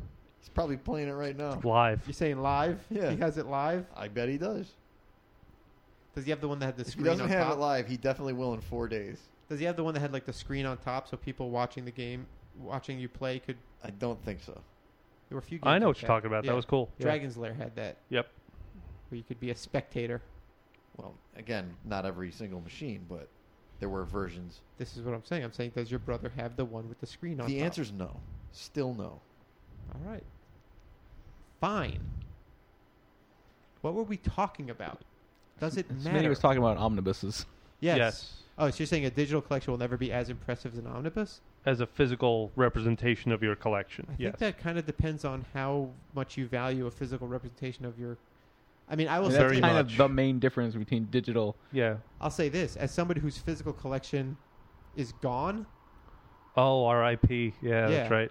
the the value of it is is significantly less I'm to gonna me. pour because- I out. would it's argue gone. it's, Pour the out my same drink. place it's always been. Pour You're out- just not paying money for it anymore. Yeah. You mean out of out of sight? yeah. It's been it's been in storage for how many years? Let's let As the long as the- listeners know. Yeah, all my comics were Backstory. stolen from a storage unit in South Florida. So if one of you punks did it because And my I said toys. stealing was cool, my Hammerhead action figure, my Walrus Man action figure, yeah. Panda Baba. if that's his real name. Yak face. I didn't have that. Now, how many years were they in storage? as long as I've b- been in New York, I guess. So So 97, yeah, 15 years. 98. Too many years. So I would argue they haven't really belonged to you for the last 15 years. No, they belong to me. I check in on them. Yeah, That's dude, how you, I knew they were missing. You move them to higher ground in flood situations That's and right. hurricanes. Yeah, That's man. love. That's This is- hurricane country. Admittedly, I'm, I'm trying to get like philosophical here. yeah, yeah, yeah. I understand. They were out of my sight, so Yeah. they're still out of my sight. If someone steals You're a just not comic book in the paying woods, to does it have make them. a noise? I'm actually more upset about the toys than the comics, to be completely honest with you. Although there were some good comics in there. The point being that a physical representation of a collection doesn't really mean that much if, if uh, If it's in storage in a different state, especially. Yeah. so I don't want omnibuses. They're too they're too big. No one's going to steal them. They're too big.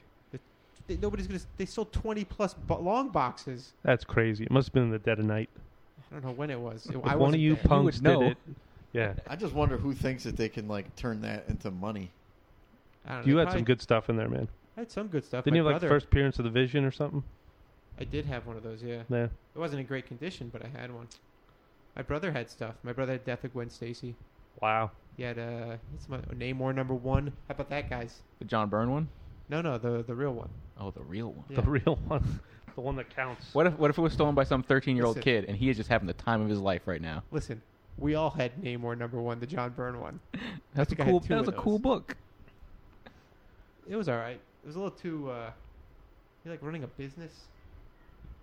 Like he wasn't being Yeah, which Namor. he was financed by wearing a finding suit. treasure. but he was wearing a suit. There was If less they, uh, treasure hunting. And They more put that suit. in an omnibus. I'll buy it. Of course you will. I know. And now your new obsession are these uh, artist editions. Oh, those are great. I'm telling you. Steven better not decide to sell drugs because I'm done for. That's Stephen Mayer. He's a at Acme salesman. Comics. Yeah. So what you're saying is, if he started, if he became a drug dealer, you would have no choice None. but to become a drug addict. He's compelling. So what is your plan with all these omnibu omniboo? Reading them, man. Have you read all the ones you have? Um, I read all through the Avengers one, the FF one, and the other ones. I'm kind of picking picking my way through. This Like- is the old stuff. Yeah, yeah, yeah. It's like stuff I could never afford to buy for real. And do you think it's it's comfortable reading those big books? I do. Where do you read them? You're I have a, a lectern. seriously. No, no, no. I, I put them on my lap, and then my legs fall asleep.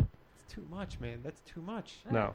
It's like the concept of just like getting comfy in a big chair. Yeah, It's too heavy. I Sitting could do down that for with a an spell? iPad. yeah. I could monocle. Sit with my iPad and be comfortable. Yeah, Greg, but there's weren't something. you the one bragging earlier about how much weight you lift now at the gym? yeah. I think you Bragging. can handle an omnibus. Well, I brag about that all the time. That's like my thing. Yeah. But there is a certain Like my pleasure Soda Popinski Yes. drawings. in uh, the large pages. You Yeah. turn with your hand and can pour over at your leisure. Hmm. Yes. Mm. They're beautiful books. They have the letters pages in there and everything. You reading all the Oh, letters yes. pages? Yeah. when I think of a beautiful book, the first thing that springs to my mind is, look at how pristine those letters are. it's just for the for the sake of posterity. For the Everything sake is of included. posterity. It's gorgeous. Look at this Mm. fan mail. I'm Did you more- ever do you ever write a letter to a comic book? Did I ever? Yes, Or when you- do I ever? No, did you ever? I assume you're no longer doing it. I have, and I'm happy to say that things I've written to creators were never saw print, Oh, cannot be hunted down. Did you write the comics? sure. I wrote the GI Joe a lot. Did you A ever get lot. Printed? Yeah, I always wanted more shipwreck. more shipwreck. You ever get one printed? No, never. At least no, no, I never did. Jacob. I never wrote it into a comic book. It's funny. I had never written into a comic book. Didn't you write into Vol- oh, Didn't you write into Voltron? I on entered a TV? Voltron art contest Yeah, okay. from the local, uh, actually it wasn't that, from the Canadian TV channel. Right. Did you win? No. He drew a Who's laughing now? This guy, my thumb is pointing to me. Yeah. Did any of you guys ever do a piece of art to send to Wizard or Hero Illustrated? No. No. I thought about it. I th- I did drawings and never sent them. Mm-hmm. You ever do any of those?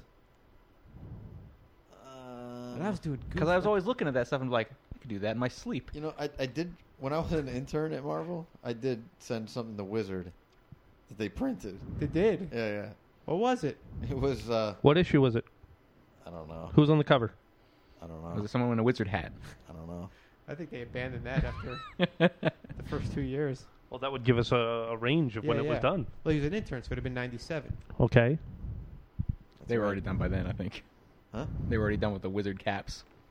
So anyway, what would you draw? What would you send to Wizard? What, what I sent them was uh, it was just dumb. Um, Fess up, It bro. was it was the Thing versus the Hulk. I think uh I think the Hulk punches the Thing, and then the Thing bites the Hulk's ear off. And Oh, topical. it was it was topical Yes. in '97 Yes, because yes. Mike Tyson had just bitten off. Was this the first Evander mini Marvel? Holyfield's ear, Yeah. Huh? Was this the first mini Marvel? no, because they were they weren't mini.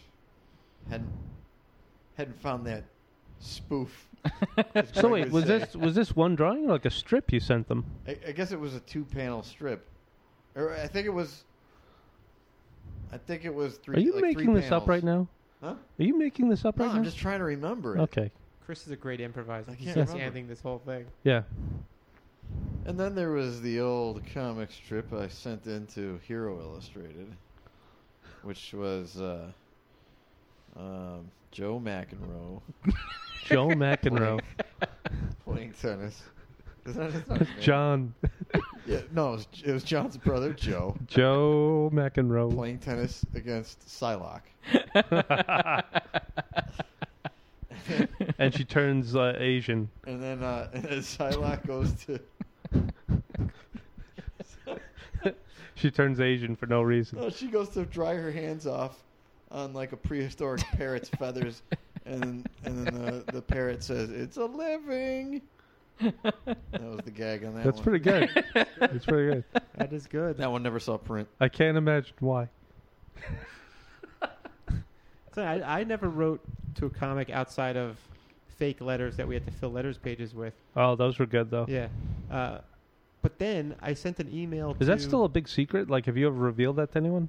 I mean, I've said that I've done it. I haven't used. I haven't said the name. Oh, because okay. I Heard it sometimes, here first, folks. I sometimes still use that name. Keep it mysterious. yeah. Yeah.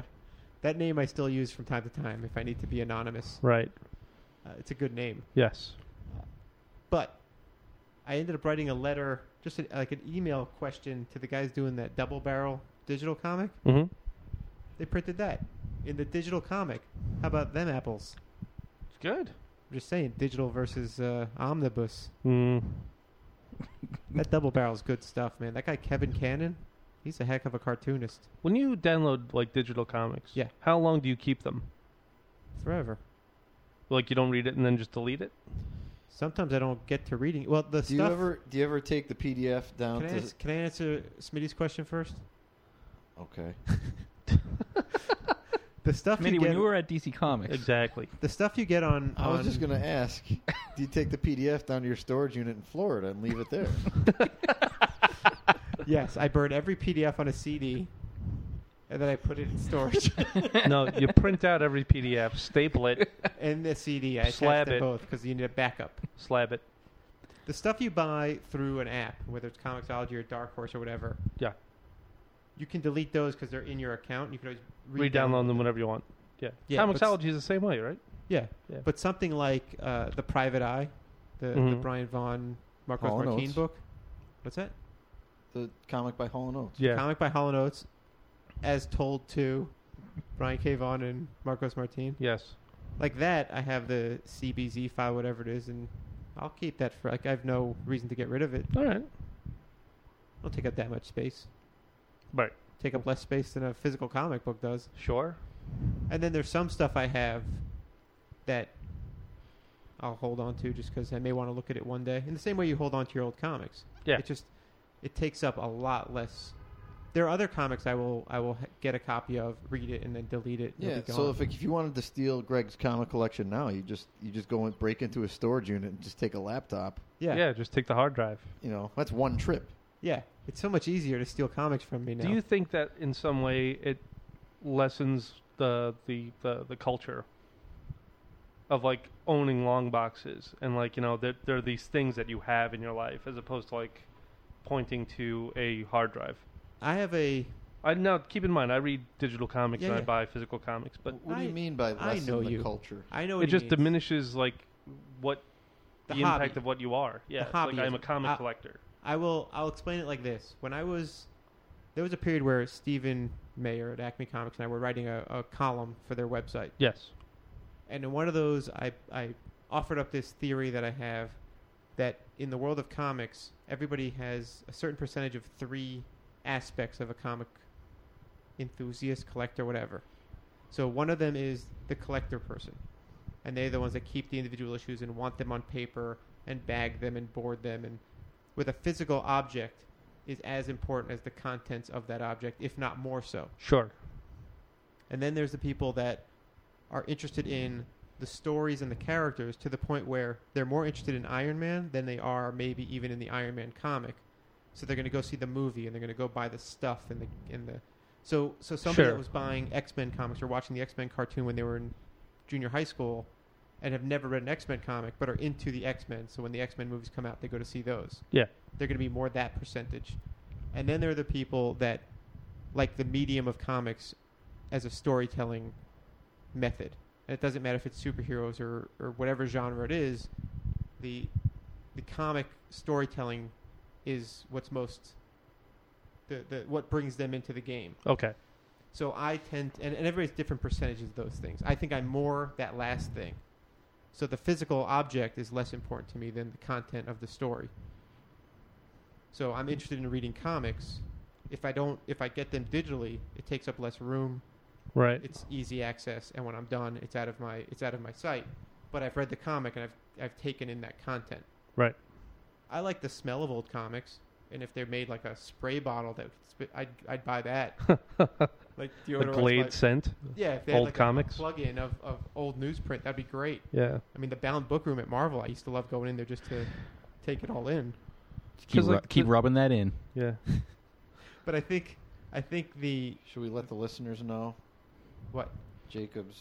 Uh, oh that's right jacob can jacob has no sense of smell How dare you? well the smell of old comics is awesome Yeah, that's what I gathered. It's on the list of gr- it's on the list of great smells. hey, Jacob, what? I disagree. So you're not missing a You thing. think Yeah. they stink? You're missing mildew. no, no, Yeah. not Dust. good ones, not the Poop. good ones. Stinky ink? Poop. Anyway, to your to your question of the culture of comics, I think for some people that's a thing that they they like the process. But I stopped bagging and boarding books when we started getting bundles at Marvel, and it was just too many books, and they just that that value of them sort of faded for me. Well, to to finish up this digital distribution idea. Well, well, what I was saying was that you asked about the does it hurt the culture of of the hobby? Yes. Uh, maybe if that's something that's a major factor. The in ownership, collecting like the, comics. the the pride of owning something that you have sought. I, again, I think if that's if in my matrix of comic bookdom, And that's pretty all encompassing too, I you, will. s- you lean heavy towards the collecting side, where if the value of the physical object holds sway, right. then yes, there's going to be there's going to be something where you, you want to nurture and cultivate that as a as a thing, the, the the long boxes and the preserving of the comics and the bags and the boards and the pride of look at all these comics that are mine. Yeah. Uh, you know, I have I have bookshelves here full of books, He does. and you know, there's a part of me that's like, oh, this is cool. This is it's almost like wearing a T-shirt with a logo on it. Like this this represents me. Yeah. And it is weird to to be reading on a Kindle or an iPad and nobody knows what you're reading Mm. you know, because part of it, I like reading comics in public because, like, yeah, I'm reading a comic. What about it? Like, there's a, there's a pride in it. There's, you know, no shame in reading comics in public. It's harder to do that now digitally. Well, and Jacob and I have had this discussion about video games because I have embraced digital downloading of video games. Like uh, I, I prefer it almost at this point, but I think it's mostly because the interaction hasn't changed at all. Whether or not I'm popping a disc into a machine or I'm just turning it on, I'm it's the still same exact experience. I have the same controller. I have the same visual. Like everything is there. It's- Comics is a little different. Music is again like the the experience is very similar, no matter what the format is. It's like I'm still listening to it, and that doesn't change much. I think the difference is is almost cosmetic with comics because the only difference is you're not physically turning a page, and the There's- screen is brighter, I guess. yeah, but you colors also- do you look also don't modern. get- Oh, Coloring does look great on the screen. I think it's just because of how modern colors color. Yeah, But I'm saying in terms of the activity of reading a comic on a tablet specifically, not on a computer screen, that is uncomfortable and unpleasant. right. but on a tablet, on a device that you could put in your lap the same way you would a comic. Yeah. Uh, that's You know, before you said that digitally, you, like you said, you like to read comics in public, and now it's not so easy now digitally. Well, it's I less thought you easy took to- that thing with you everywhere you went. yeah, but when you're reading a comic digitally like that, Nobody Uh, could see what you're reading. They don't see the cover. They don't see Oh. You could be reading War and Peace. unless they're standing over my shoulder. Okay. Which- that So- happens And, and that sometimes. was speaking to Smitty's question of whether or not that was like, im- like is that important to you that people know that you're Right. a fan? Yeah, but I'm saying it, the the the difference is it, it really is almost purely cosmetic, where you're just not physically turning a page, but when you have it in your lap or you're laying on, on your on your stomach and reading it, it's the same. Yeah. Double page spreads are a little different, I guess. You have to pinch and zoom, but you know, I've started doing comics. If I know they're going to be digital, I try to avoid double page spreads because they don't read the same. Yeah. I avoided double page spreads from the get go, knowing that my material is probably going to be in trade form, and I didn't necessarily know when I started like what size the trade format was going to necessarily be. I mean, it's six by nine right now, but the first book I put together was a smaller, as like a digest size. Mm-hmm. So I, I just realized that the safest way to go was one page is one page. Were you worried about information getting lost in the gutter when it was collected, or just like spreads not lining up properly? Uh, I guess both. Both of those things Oh. were a concern. I mean, I've gone back into the pick stuff I'm working on. Mm-hmm. and have taken all the double page spreads and turned them into single splashes or two pages or something Right. just because inevitably i think it'll read cleaner and the double page spreads are nice but they're not they're not an essential storytelling tool really Mm-hmm. they're neat there's no question about it but i guess i've re- retrained my thinking again where it's more about the comic and less about the the final product it appears in Mm-hmm. if that makes any sense is that No, I- making any sense it does. What? yeah. I also think that tablets are not going to be stuck at this small size that they are right now. I don't know. They Forever. keep getting smaller. Yes, but I think that in the long run, there will be more options. I'm not saying everyone's going to carry around an 11 by 17 tablet, No. but that'll be an option. 50 inch tablet. Yeah. I'm just and, saying. And and I think that tablet technology will become like the sort of thing you can just you roll it right up and shove it in your pocket like a like a floppy, That'd be great. you know. I wouldn't be against that. Yeah. g- Nice job, everybody. Hey, we we did it. Woo! We're not done. Now, what else you want to talk about? I have something Look, I I could- want to say. Hold on. Chris has something he has to say. Okay. I'm uh no, I was just gonna I was nothing. All right. Then uh, let's wrap this thing up with uh, with final thoughts. We'll go from my left to my right. Jacob, what do you got? Final, like anything? Anything? Look, I could have gone on for like another half hour about digital stuff, so I just kept quiet. Like what? Give me five minutes of it. 30 Uh, seconds. I'm not like this doesn't 15 even apply to seconds. just comics, but we're just, we're swiftly moving into a future where nobody owns anything, and I'm kind of just against that in general. I understand that. That that I I, I do understand that, and I'm not. But I'm not that's another against that. podcast. It's another conversation. Yeah. Next year Next year. for the yearly wrap up. Every time I move, I think it would be great to have all of my comics in a digital format only. But then, but then if I'm not moving, I think like yeah, it's really nice to have, have that books this lying around. library. yeah. Sure. Smitty, final thoughts on anything? Um. Uh, thanks for having us. That's It was oh, fantastic. got you, it. It's you a know, good one. for the thirtieth uh, thirtieth episode of this show. 29th. 29th, 30th, the 29th. 30th episode, 30th anniversary. almost 30. Almost but you've been 30. doing a you've been doing a great job. More Thanks. people should listen to this because it's it's quite entertaining. Hey, thanks, buddy. You're quite welcome. I think this was fun. I think we should do this sort of thing again Yes. with the uh, with the only uh, suggested change would be to edit it heavily. Like we do this in the future, but it's like cut out all the stuff that's boring and that's bad. For example, like fifty percent of this particular podcast. you think 50% of this is bad? No, I don't know. I'm just kidding. I'm just busted. Look, chops. I was, I'm not going to listen to this. I will. No, you won't. I, I could think of 50% you can cut off right now. For the listener, listener. Smitty he's was pointing, pointing. at himself and twice. Greg. He was pointing Yeah. at himself twice. Yeah. Smitty was pointing at, uh, yeah. He's pointing- I think you know who he was pointing at. Everybody. Yeah. All right, guys. I think Let uh, the I record think that'll- show Smitty's pants just fell off. Wee. Oh man, things are getting crazy here. It's hot in here. Is it? yeah, I'm Oh, sweating. that's why you dropped your pants. yeah. that's fair. yeah. Hey guys, thanks for coming by. No Thanks for problem. having us, man. Thanks for Oh. dinner. Hopefully, people will enjoy listening to this as opposed to the standard fare, one-on-one, heavy-duty stuff. I think we, we uh, ran the full gamut there. We might have. I'm Yeah. gonna listen to it again, make sure it sounds reasonable. Cut out all Sure. the heavy duty stuff. I think you're going to find parts that you think are going to be best left cut out. Like that sentence. But will I cut them out? Yes, of course it will. We'll see. Thanks, no, we fellas. won't. We're not listening to this. Nobody's listening to this. Olvido mi vida, quiero vivir la vida y lo que me queda de vida, quiero vivir contigo. Ya sabes, mi vida. All right, there you go. That was that was the first ever live quote unquote episode. I'd like to know what you thought of that. I thought it was pretty good. M- minimal editing, in case you're curious. Very, very maybe maybe a minute, two minutes total. Just so, you know, a dog barking in the background that I couldn't I couldn't isolate and get rid of. Things like that. Nothing uh, categorically important. So here's something cool. So I mentioned in the show that there was a conversation I had had with Chris about G-Man Chapter One. It turns out it was Chapter Two, and I do have that recording. That's a little bit more edited because there was a lot of extraneous digressions and stuff. But I think it's an interesting conversation. I think I think it's worth putting here instead of on the website.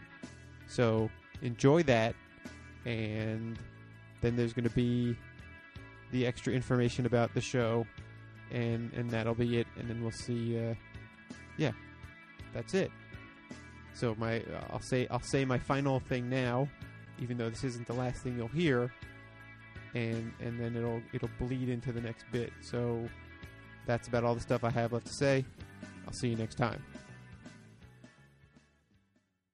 i just got your email with the new pdf i have not uh You haven't read it yet? no, I know it's terrible. You'd think I would have, but I didn't. Blew it. How is it? It's good. What? The issue? Yeah. Um, I'm satisfied with it. I'm not I'm not so much concerned as I was about like the talking heads and everything. All right. I mean, there, That's it, good. it still is pretty heavy on the talking heads, but I feel like there's enough story wise and it's enough mixed up that it shouldn't be too boring. And I have start off with a pretty extensive action sequence. Yeah, I'm looking at it right now. Without reading it, I'm just gonna flip through it. What are you doing? I Like that panel two. That's nice. Just the floating figures. Nice big fist on page two, panel one. I That's gotta- serious. Now I got to open this and read along. That's a serious foreground fist. I almost feel like it should have a, a Smitty outline on it. Well, it's a heavier outline than regular. Like again, the Smitty outline works when Smitty does it. yeah, It never works when I try it. right. And I'm gonna go heavy on the color with it I too. figured you would. It's a, it needs a Smitty. Even without the slash- heavy color, it's gonna be red on top of blue, so it's it'll pop. it should work. All right, then we get. Could that's have gone cool, a little thicker in those lines, I guess. That's a cool five-panel page on page three. You don't often see the bottom, like a bottom bar. Look at that hand. Look at look at Chris trying to draw a Greg Schiegel hand. Where? Which? Page three, panel four. When he's throwing them? Yeah, I would. I, I gotta. I gotta admit that. uh Well, I do. I do like your the way you do the hand. where it You bends know, at the, wrist. standard Superman flying. Yeah. That. Yeah. That's that. uh, That's not really what I had in mind here. I was just look. I was going like, this is the gesture for throwing something. So. It's not quite the same. It's not. All Notice right. That thumb, the thumb sticking out. That makes it not Greg. No, but I've drawn hands like that where the thumb sticks out. You're you're incredible with hands. Hey, whatever. I'll never dispute that. Hey, whatever. Uh, Anyway, then, next page. if you're comparing my hands to yours, then I'll take that as a compliment. I believe my exact phrase was, "Look at you trying to draw a Greg Schiegel hand. Yeah, if you're if you're saying that my hand drawing is similar to yours in any way, I'm not sure that's what you're saying. But if you are, then I'll take that as a compliment. Then we got he's doing a, a, a grip on him. All right, he's got him got him gripped. Okay, yeah. For a second there, I was like, "G man's looking super wide," but it's not that. There is a funky tangent happening on page four, panel one, where G man's arm and the Sun Trooper's body and the cape all hit that corner.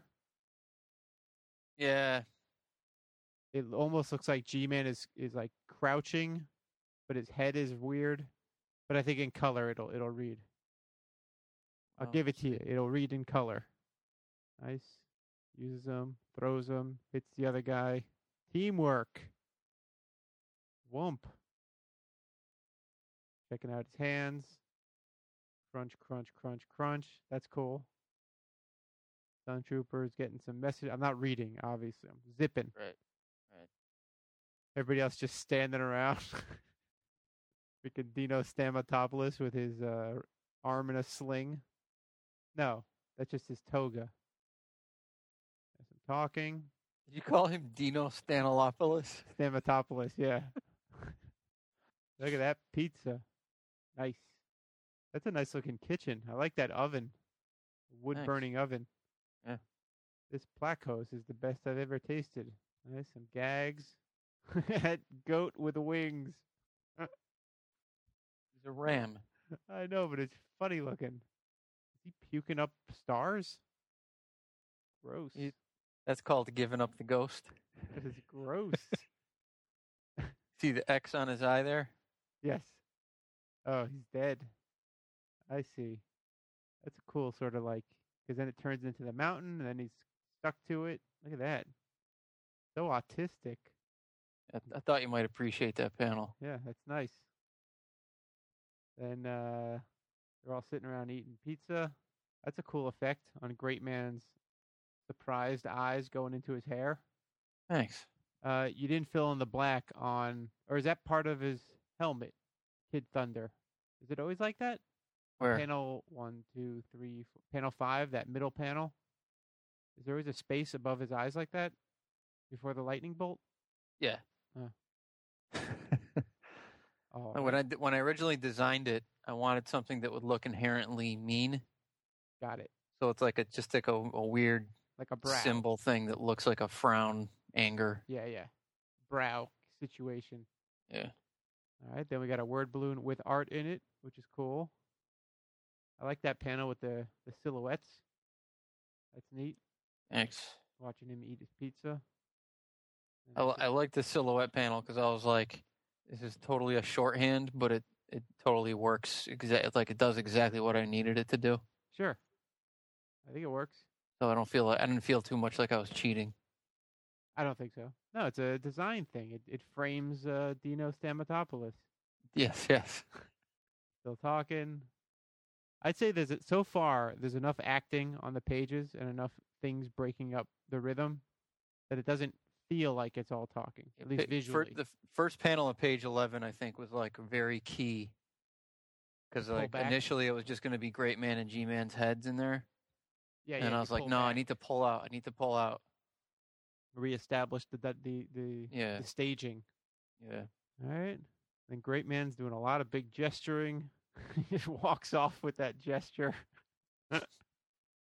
That's good. And And, th- G-Man- and that was that was fully because I needed them to be in a different room. So I was like, all right, he'll just like walk off. Then uh, let's see. Boom, they watch the show. That's a nice living room. Cushy. Nice. Tree just it's just a potted plant. Look at Sun Trooper floating there like a I don't even That's- know. That's called getting into the couch in style. it sure is. All right, then the show starts. We're on a black background. Just be a matter of time before Brian Latender sues you for using his name and likeness. That's right. And there's a panel at the bottom. All right, so that's is that your main? Panel yes. one. All right, so that's Steven and Carly. Um, trying to figure out who the guy with the do rag is. That's that's just a made up guy, but he was he was in the Cape Crisis. Okay, you got Branwen in panel three. Who's the guy with the beard and the glasses? That's supposed to be Adam. Okay, there you go. That's your main is uh pretty good. Thanks. I think the the hat, obviously the hat, but the vest and tie Yeah. really uh sell it. Look at that. White on black. Okay, when you're doing the white lettering on black, you're just doing that you're reversing it in Photoshop, right? Yeah. Yeah. Okay. Looks good. Thanks. All right. There's Trey and his wife. Hmm. Who's this uh who's Sheila Jones? Nobody. okay. Who's A made Dr. up Louis name. Ross? It feels weird to just make up a name. It works. Is Louis Ross anybody? No. Is it Louis or Lewis? I meant it to be Lewis. All right. Is that, did I spell it wrong? no. I I don't think even it's know. just a Doesn't of- matter. Yeah, I don't think it matters. I think the way you're breaking up these pages and the way the panels aren't just blocks all helps. Look at this smiley face dude. That's Happy Hero. that's Created him in uh, seventh grade. that's awesome. These uh, G-Man clones. Great man clones. Great man clone. Then we got a lady. Then we got a dude. Then we got Obama. That's not what. It's not, That's not Obama. a- just because he's a black guy doesn't make him Obama. It's Giancarlo Esposito. Look him up on the internet. That second guy could be John Byrne for all I know. That's actually my uh, track coach. There you go. Your track coach was John Byrne. No, my track coach would uh, would body slam John Byrne through a brick wall. and then uh boom boom news. Sun troopers maxing on that couch. Back to the living room. Let's fly out the window. Oh, snap. That is serious. yeah, yeah. Wowie, wow. That's all right. Awesome. That's good. Good uh Billy Demon flying pose. I like that Tan Man's got that broom now. Thanks. Nice job. I gotta read it. Now I gotta read it. And I will. Just not right now. All Stuff Said episodes, applicable links to the guests, and bonus materials can be found at stuffsaidshow.com, where you can also comment on episodes. You can email the show at stuffsaid at gmail.com, and you can follow Stuff Said on Twitter at Stuff Said Show. Episodes are available on iTunes, where I encourage you to subscribe, rate the show, and leave reviews to help others discover it. Stuff Said is part of the Acme Wave Projector Network at acmewaveprojector.com. The theme song for Stuff Said was composed and performed by Craig Chin. You can find him at rudeanagrams.com. For more about me, Greg Schiegel, visit Hatter Entertainment. That's H A T T E R, entertainment, all one word, dot com.